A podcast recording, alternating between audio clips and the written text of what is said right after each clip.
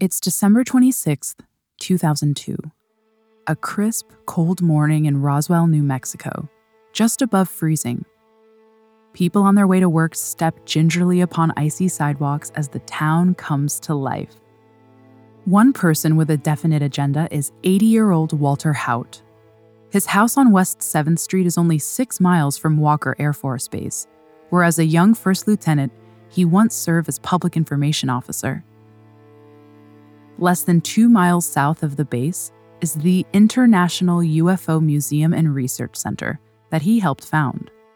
But neither of these are his destination this morning as he walks slowly down his garden path, trees flanking him like an honor guard. Walter has lived a quiet life in retirement. He's a man of few words, fiercely loyal. It's that very loyalty that has eaten away at him for decades now. A story locked away, thanks to the twin padlocks of country and friendship. He's not a young man anymore, and loyalty aside, he is determined that what he knows will not die with him.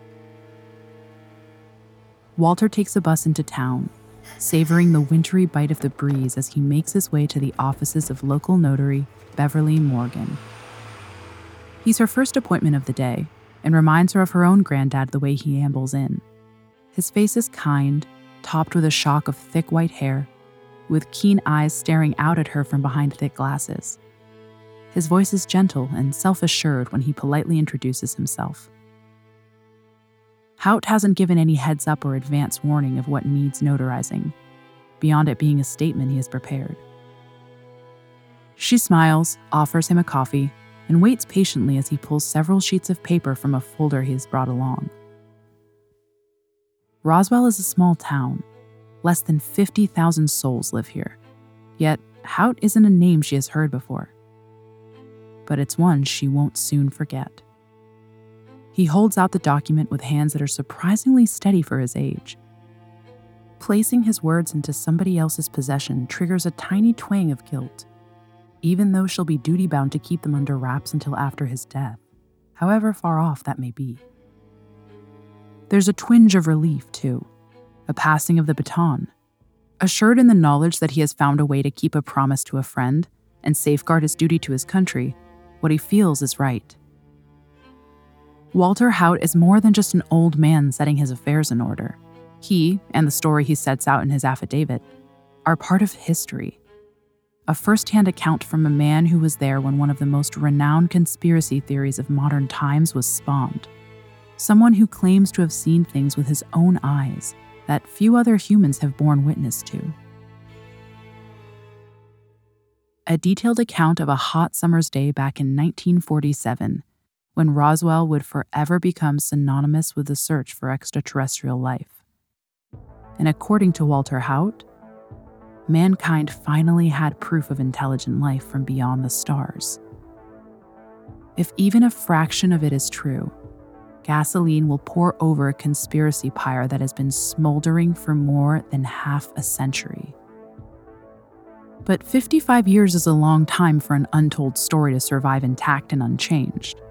Just how much truth is there in Haut's words? Is he setting the stage to be a whistleblower from beyond the grave? Or has his story been embellished over time, his mind fogged up by decades of distance from the original event? To answer these questions, we need to travel back 55 years prior to Haut's visit to the notary, to the town of Roswell, New Mexico, a time when the phrase flying saucer had yet to be coined. Is this the biggest government cover up of all time? Or just the product of a generations long rumor mill that has made Roswell a mecca for conspiracy theorists?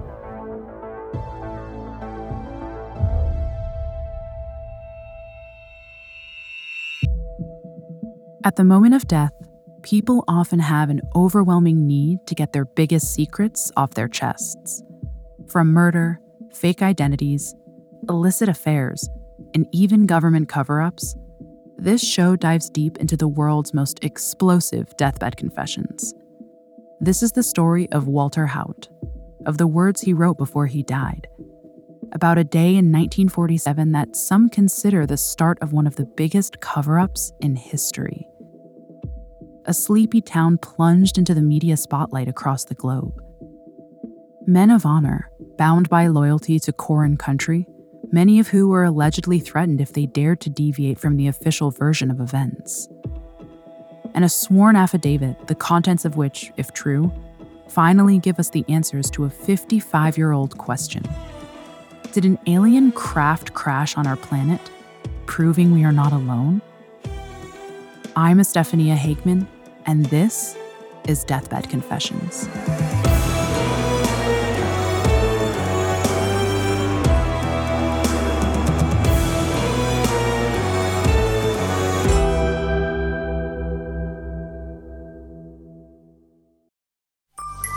Ah, yes, the magnificent Trolli Sour Brite Crawler, also known as Trollicus brightolus. The worm's captivating neon colour makes it an easy, gummy prey. Trolli! It's a surprisingly sour, invitingly chewy, staggeringly snackable species unlike anything else found on this planet. Eat me! Delicious. Visit trolli.com to shop now. Trolli, eat me! This episode is brought to you by the Weather Channel. The key to solving any mystery? Smart decisions based on the facts. In the case of the weather's effect on your well being, turn to the Weather Channel app. It clues you in on how weather shapes your mood, health, and productivity, with insights built on reliable forecast data to help you thrive. Because mystery belongs in true crime, not weather. Be a force of nature with the Weather Channel app. It's June 1922 and the world is still licking its wounds from the Great War. As if that's not enough, a fresh wave of the Spanish flu, a deadly pandemic, rages across countries and continents with no regard for borders. It will go on to kill over 25 million people globally, including over half a million Americans. It's into this chaotic era that Walter Haut is born in Chicago, Illinois. Not much is known of his childhood, but when war breaks out again in 1939, he enlists in the Air Force. Haut becomes a bombardier, flying 35 successful missions over Japan. He is awarded numerous medals for bravery, including the Purple Heart. He does his duty without question or hesitation. After the war, he's shipped back home. In 1947, he is transferred to what is then known as the Roswell Army Airfield, just outside of Roswell, New Mexico. His new role there is Public Information Officer for the 509th Bomb Group. It's midway through his first year here that he becomes embroiled in events that will cement his place in history. Yet, two weeks prior to the phenomenon in Roswell, New Mexico, something equally stupefying took place in Washington state. It's June 24th, 1947 and amateur aviator Kenneth Arnold takes off from his local airfield near Chehalis in Washington state, some 1,600 miles northwest of Roswell. He's heading to a town called Yakima on business, but there's a detour he needs to make first. A Marine Corps transport plane crashed somewhere near Mount Rainier, and there's a $5,000 reward waiting to be collected for anyone who finds the wreckage. Conditions are practically perfect for him clear skies, great visibility, and nothing above a mild wind. The promise of such a large sum of money, more than the average American yearly salary, means he's on high alert, all senses primed to spot anything out of the ordinary. What he sees, however, isn't on the ground, buried under a canopy of trees. It's up above, in the sky. A flash of light off to his left, like sunlight glinting off a mirror. Arnold flinches, whipping his head around, worried he might have strayed too close to another aircraft. But the skies appear empty, save for a Douglas DC 4 aircraft spotted about 15 miles northwest. He exhales, relaxes back into his seat, and resumes his journey eastwards towards Yakima. Around 30 seconds later, a series of bright flashes to the north of his position makes his head recoil left. Could it just be sunlight glinting through his own windows? Arnold rolls his wings from side to side, waiting for the glare to repeat. Nothing. He removes his glasses, rubs his eyes, and takes another look. Again, the glint, like gold in a pan. Whatever he's seeing, there's more than one of them, flying in a long, extended chain, around 20 miles away and closing. For a second, he wonders if it could be a flock of geese, but quickly discounts that because birds don't fly at this altitude. Plus, they're flying far too fast. It has to be some form of aircraft. Maybe they're a new type of jet being trialed by the military. But if they are airplanes, why do they leave no trail behind them? He studies them, forehead creased as they quickly approach. Kenneth Arnold's breath catches in his throat as the mysterious aircraft fleet is now upon him. Not planes, not like any kind he's ever seen, anyway. Definitely crafts of some sort, though, although darker in color than he first thought, silhouetted in contrast against the stark white snowy peak of Mount Rainier. The way they move defies all instincts he has as a pilot, flipping erratically as they speed silently past. One appears crescent shaped, while the others are cookie cutter copies of one another, convex curves appearing so thin as they twist past him as to be practically invisible. The way they move is so foreign to him that his brain struggles to keep up with what his eyes are seeing. Grace that belies their size, cutting through the sky like saucers skipping on the water. They're stretched out over a few miles, staggered in a diagonal line, but their incredible speed has them all past him before he can properly process the spectacle. He blinks, swallows, and make some quickfire calculations. Comparing their size to the DC 4 behind him, Arnold guesses these craft are over a 100 feet in length. He watches, mesmerized as they weave from side to side. Arnold changes course to follow them southwards, opening his windows so as to be sure that the reflections are no trick of the glass. Even though their speed means they're far outstripping him, he's able to follow their progress for a while longer, staring in amazement as they dart down low through valleys and whip up over smaller peaks.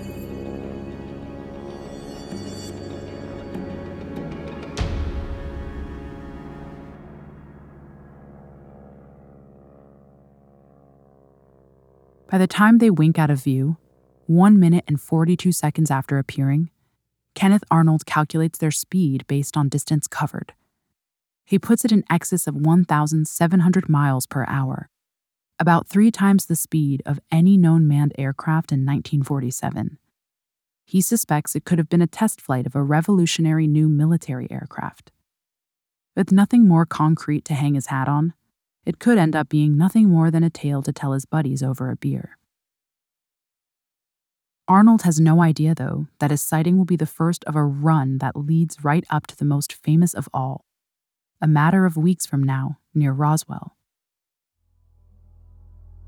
When Kenneth Arnold lands in Yakima, he tells several pilot friends what he's seen, but none of them can offer a better explanation. He carries on his journey to a local air show in Pendleton, Oregon, where he's interviewed by skeptical reporters. Their cynicism melts a little after meeting him and hearing his story firsthand. He has the makings of a reliable witness, a respected businessman and experienced pilot.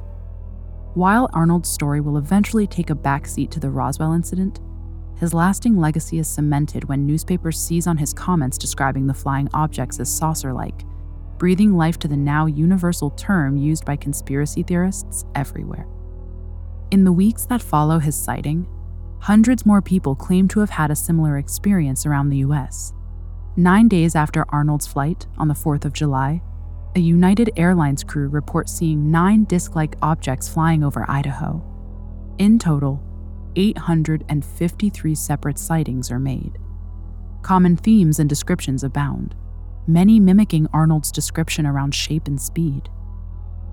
Officials from nearby McChord Army Airfield claim Arnold is mistaken. What he saw was most likely a group of P 80 jet planes.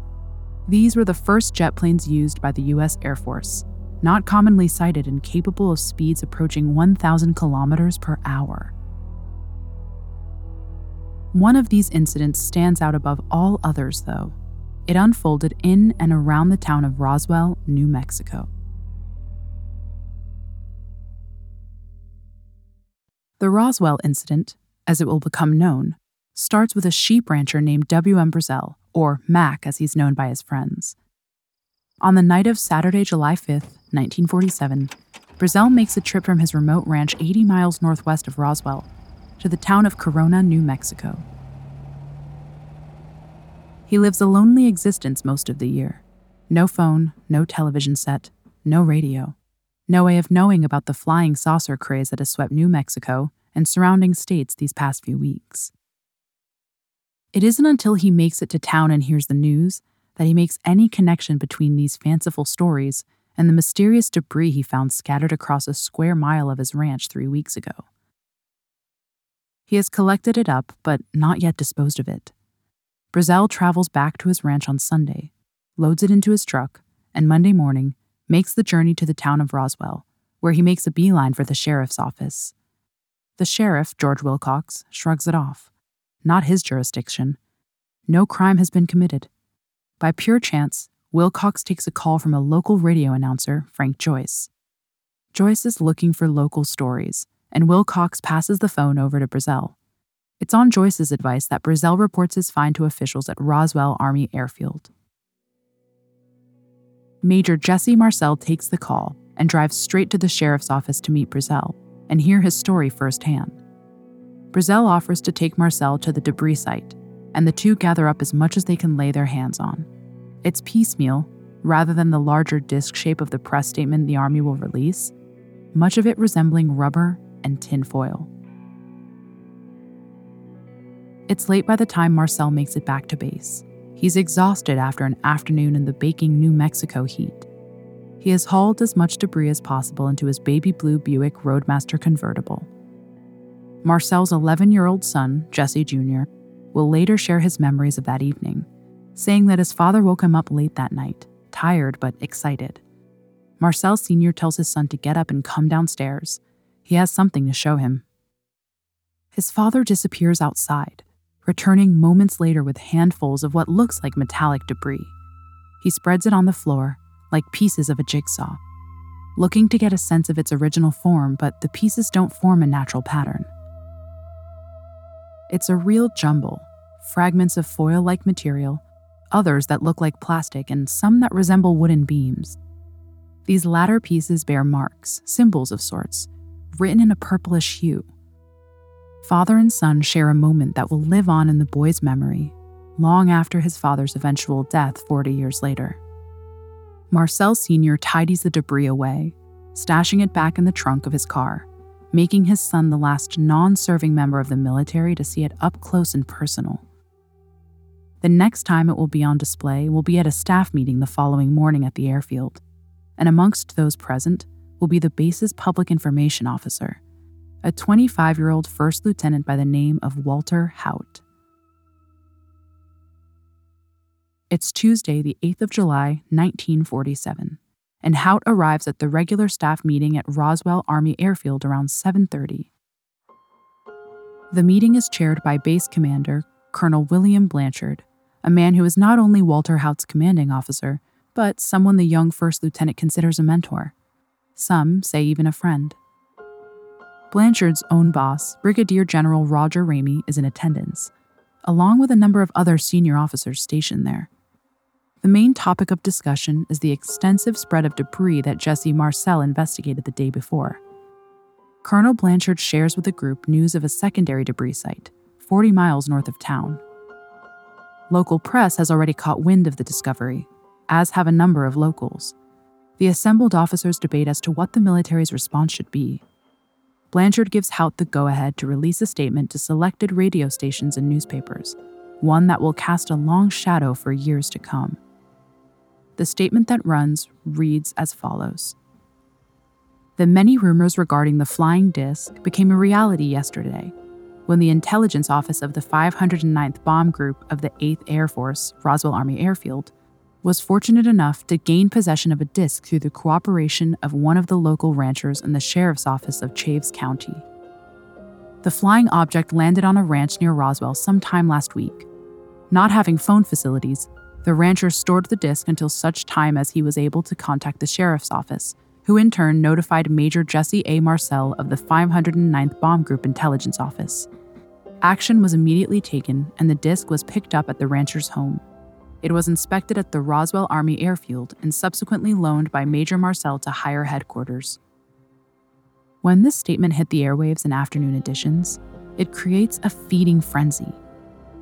Haut's office is inundated with calls from around the world requests for interviews, more details, pictures even. Every single one goes unanswered because Haut, having heeded Blanchard's order, headed home for the day. The debris is shipped out the day of the original statement, escorted by Jesse Marcel. Its destination? 8th Air Force Headquarters at Fort Worth, presided over by General Roger Ramey. Haut's press release has spawned a hundred more questions, but the follow up statement he releases after General Ramey inspects the debris is even more shocking.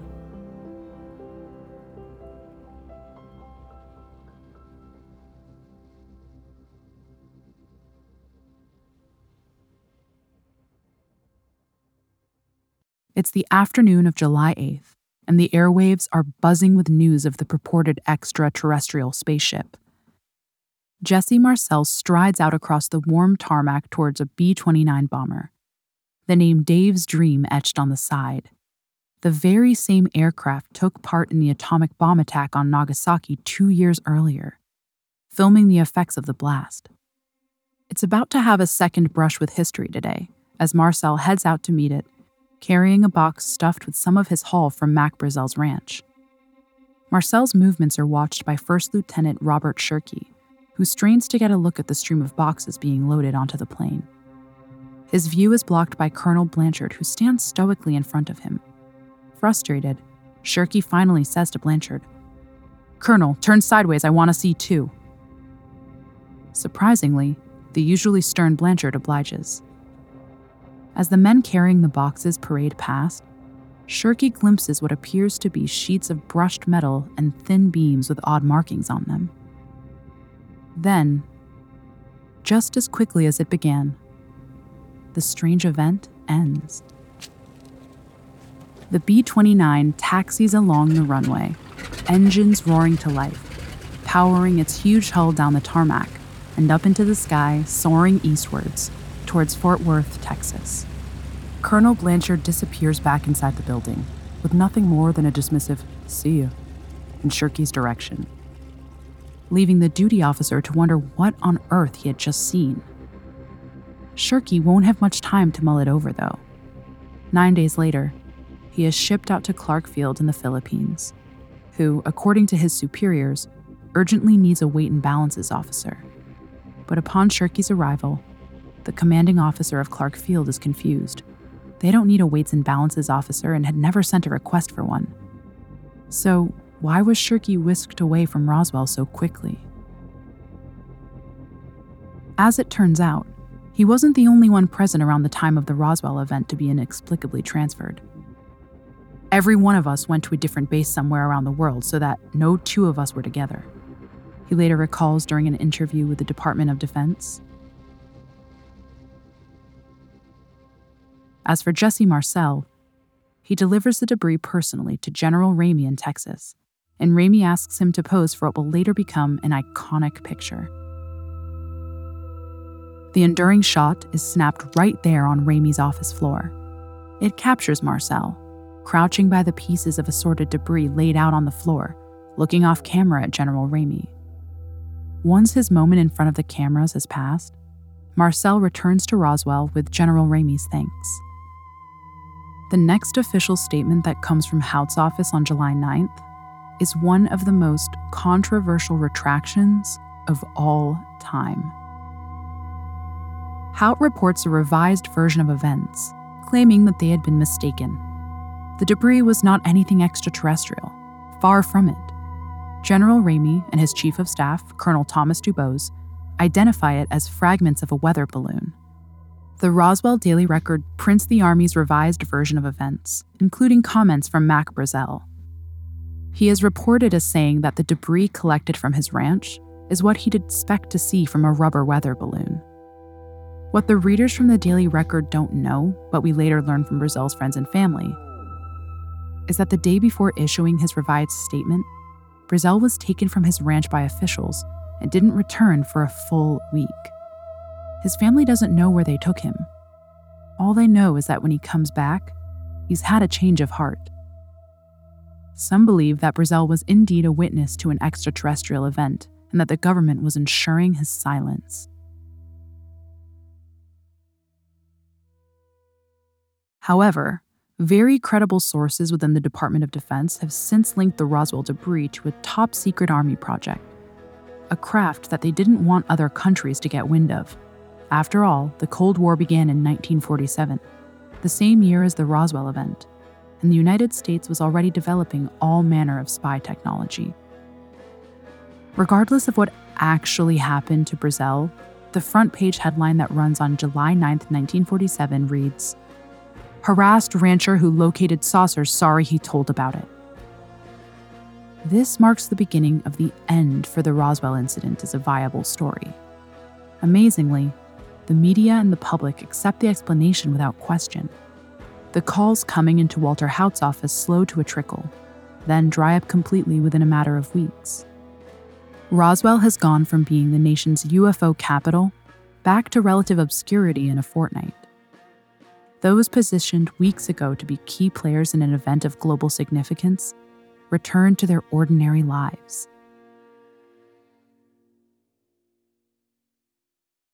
Mac Brazel went back to the ranch, but eventually walked away from it to work as a security guard, before dying of a massive heart attack in 1963. Major Jesse Marcel left the military, applying for a hardship discharge three years after the events at Roswell to look after his elderly mother. He became a TV repairman in Louisiana until his death in 1986. Colonel William Blanchard continued to serve his country, becoming a four star general and dying at his desk in the Pentagon in 1966. First Lieutenant Walter Haut took the most peculiar route of all. After leaving the military, he went on to found the International UFO and Research Center in Roswell, a curious career choice for a man who towed the party line at the time and ignored attempts to get him to deviate from it. Like many stories that raged through the press like a forest fire, the Roswell event burned out quickly. But while the flames may have been extinguished, there's something still there in the charred remains. A hunger for answers that has not been satisfied by the Army's official explanation. All it needs is a spark. That comes later, when sadly, on December 15th, 2005, First Lieutenant Walter Haut dies of natural causes, aged 83. The weight of his secrets are finally lifted from him in death. Now, the burden of his sealed affidavit falls upon his daughter, Julie Schuster. The promise she made him three years earlier rings in her ears. His instructions were clear once he's dead, the contents of his affidavit can be shared with the world. Julie knows the words of his deathbed confession intimately. After all, she'd helped him write them, even solicited the help of Haut's trusted friend, ufologist Don Schmitt. Now, Julie must decide how and when to carry out her father's dying wish. She knows that when it's released, the affidavit will send shockwaves throughout the world like opening a Pandora's box that can never be closed.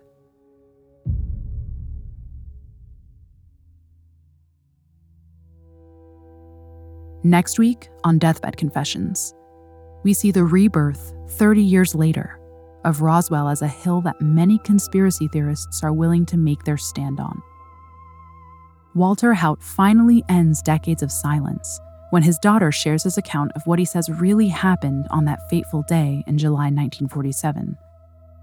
He's not alone. Others who were there will begin to speak up, picking away at a scab that has festered for far too long.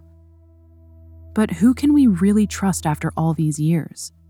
Could anyone, even someone as powerful as the American military, really keep a lid on something so huge for so long? Or is it just fanciful notions? A myth perpetuated by conspiracy theorists in love with the notion that we are not alone, regardless of any surviving hard evidence. Find out next week.